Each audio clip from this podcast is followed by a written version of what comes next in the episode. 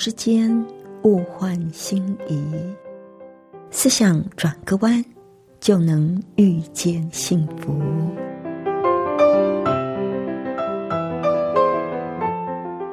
这里是希望之声，我是唐瑶，邀请您和我一起在今天遇见幸福。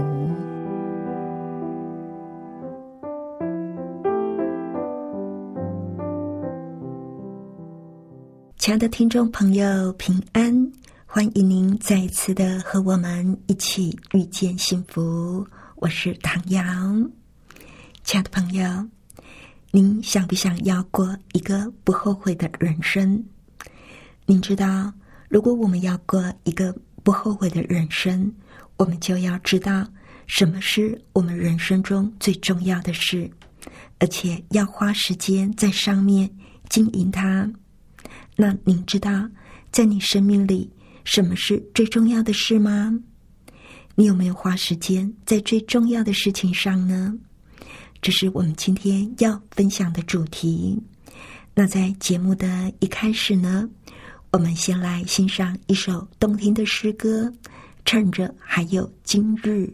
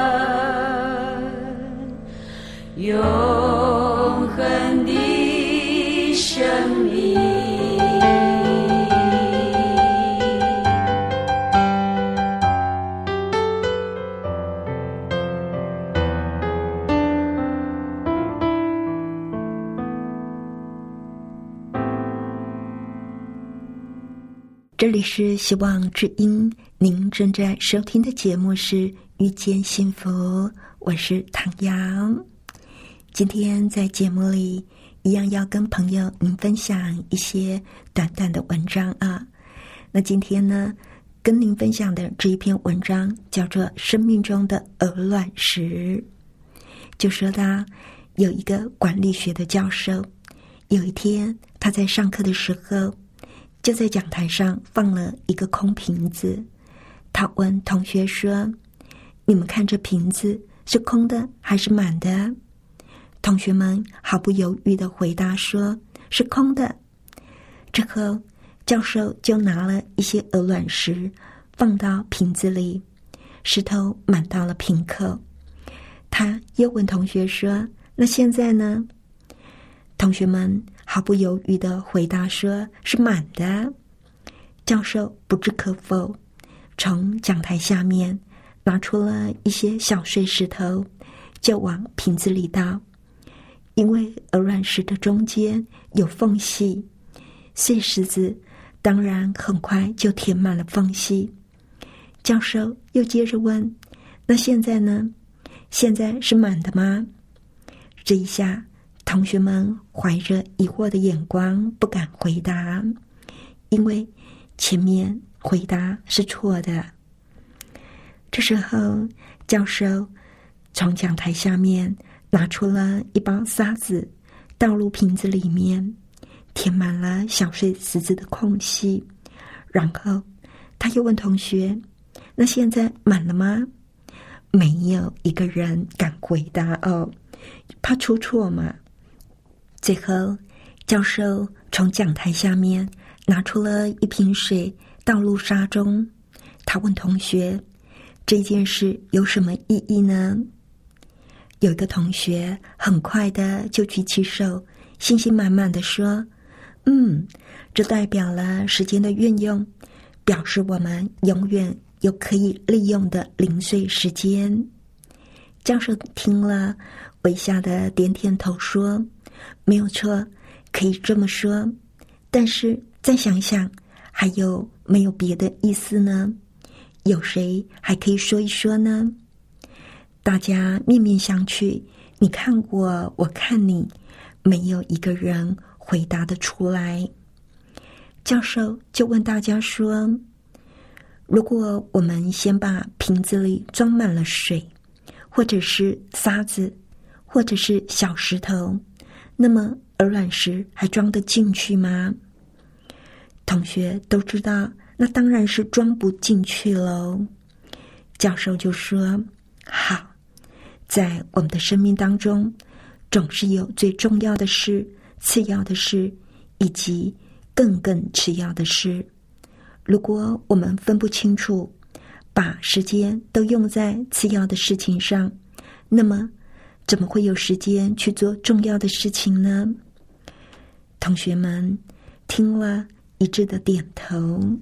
教授最后就说了：“这就提醒了我们，要懂得找出自己生命当中的鹅卵石，优先的完成它，而不要任凭生命被小碎石子、细沙等等的东西充满。”他接着又问同学。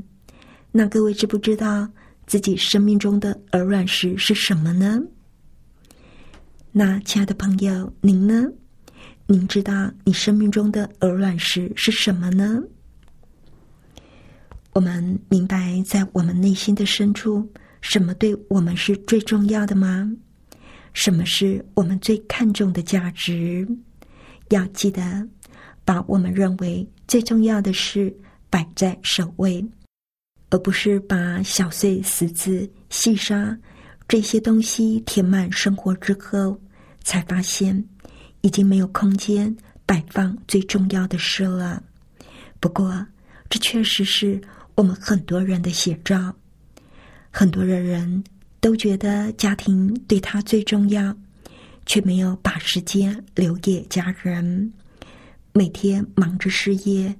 为了给家人过最好的生活，非常的拼，但是却没有问过家人，这是不是他们最需要的？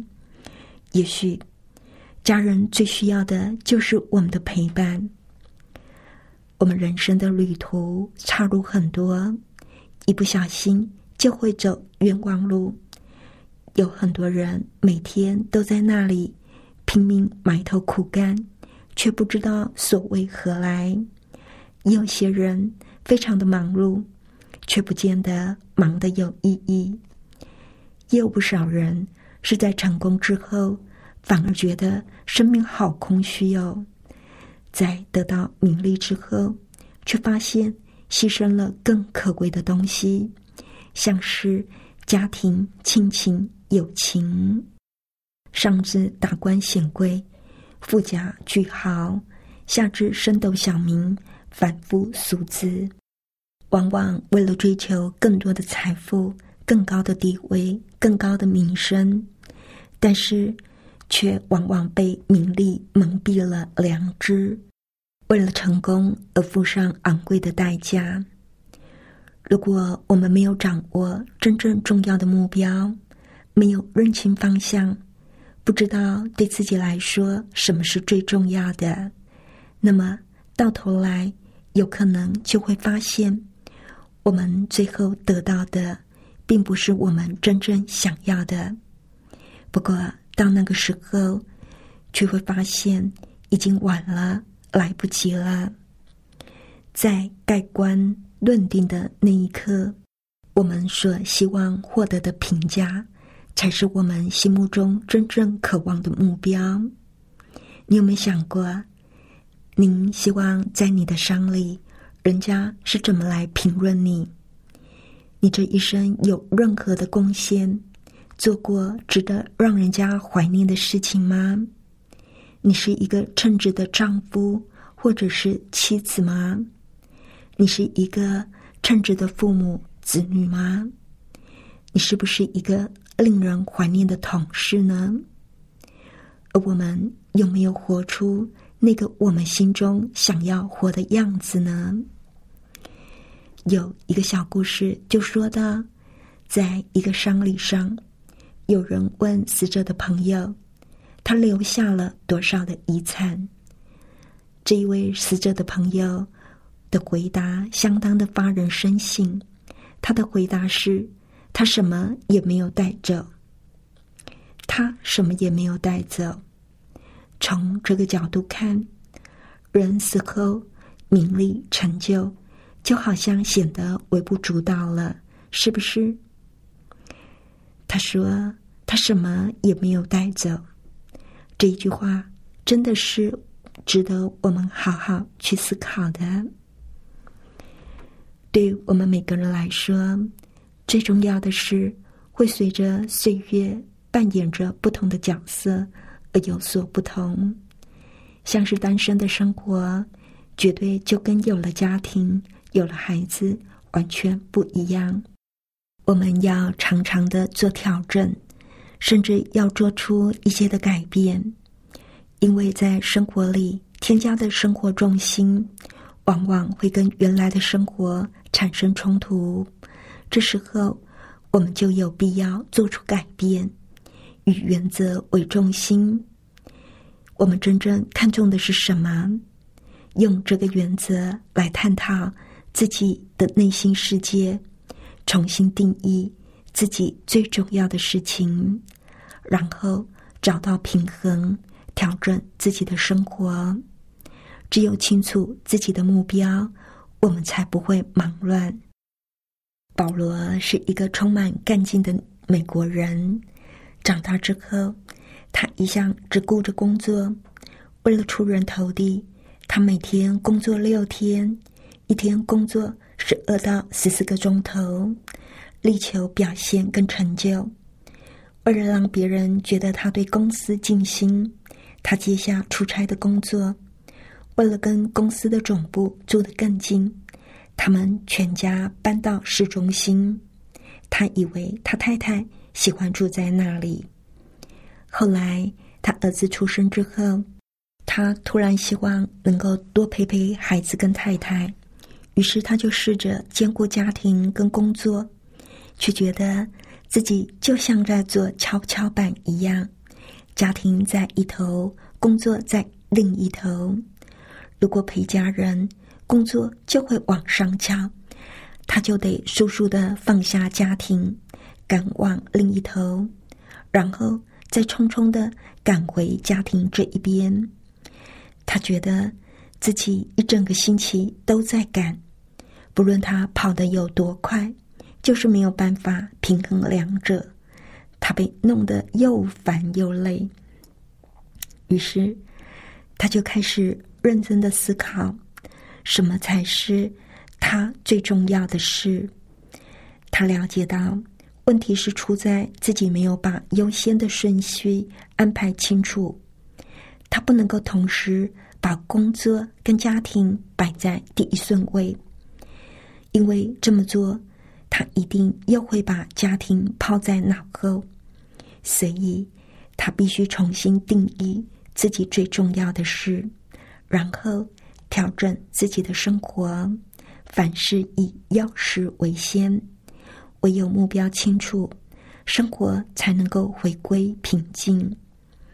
所以，他认真的回顾他以前的工作情形，他看到他自己呀，是一个凡事都要管的怪胎。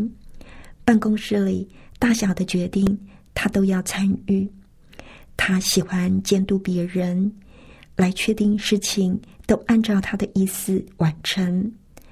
他认为自己是最棒的，结果反而把生活弄得忙乱不堪。其实他发现他错了，不肯放手，不肯给同事表现的机会，这就等于是教他们失败。于是。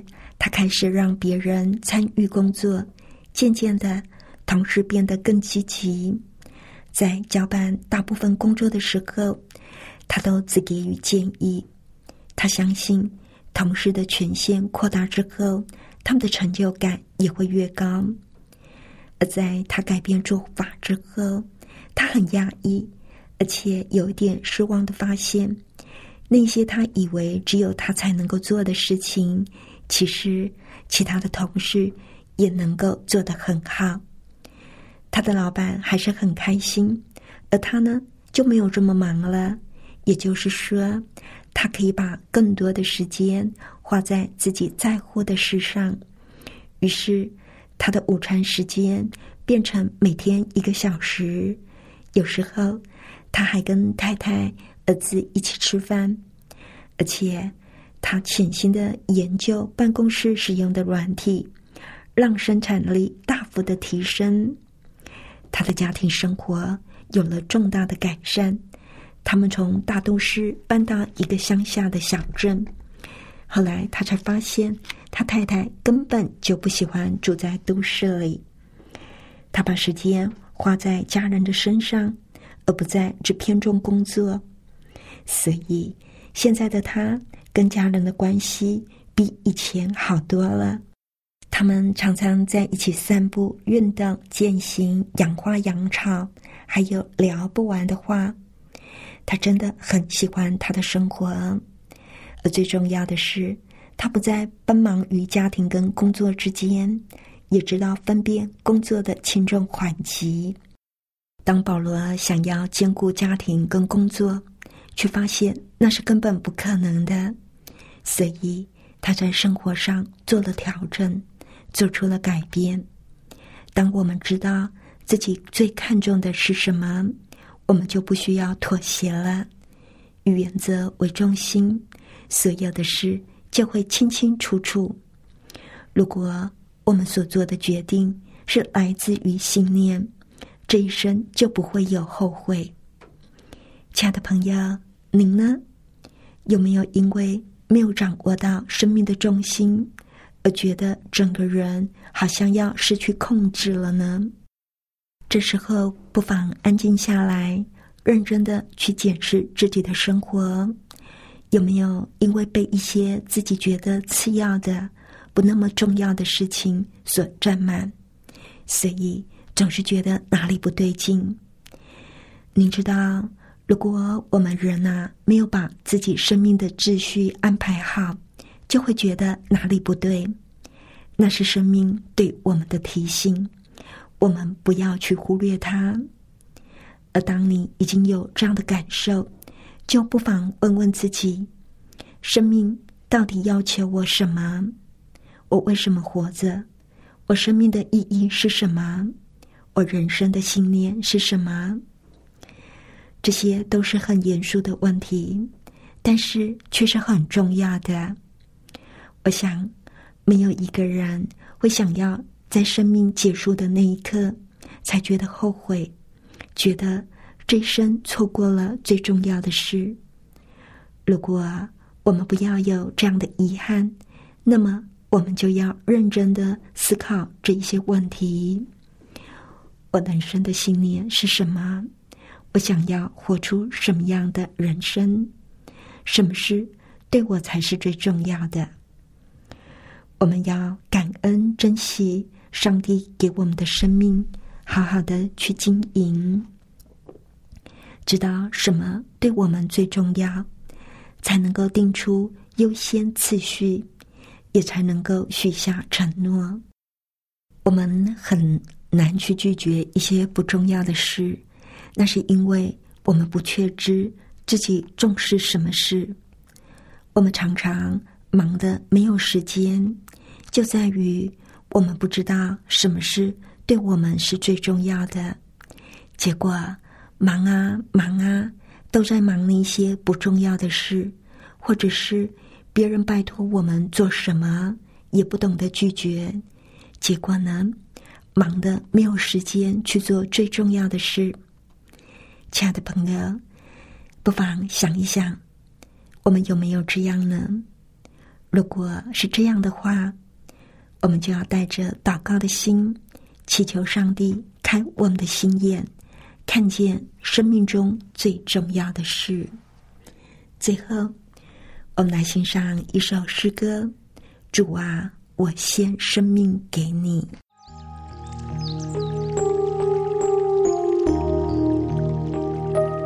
主我献生命给你，在此时刻，心向你谦卑，求你现在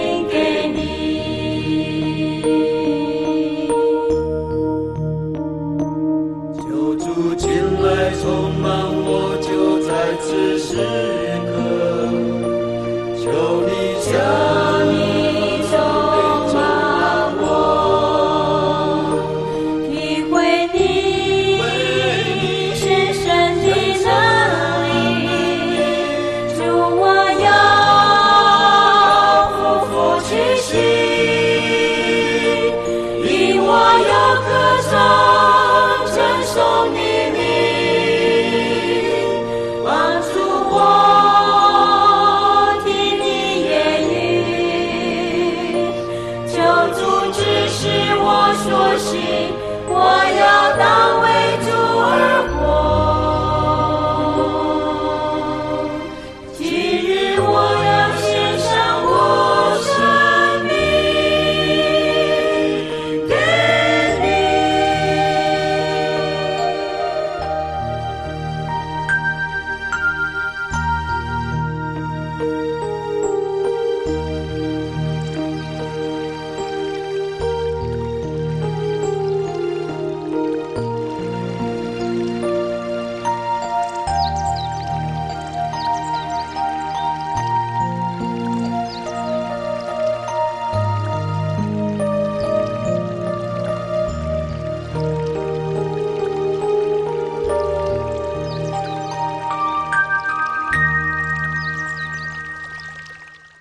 这里是希望之音，您正在收听的节目是《遇见幸福》，我是唐瑶。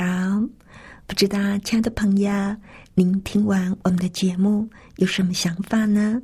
欢迎您来信跟我们分享。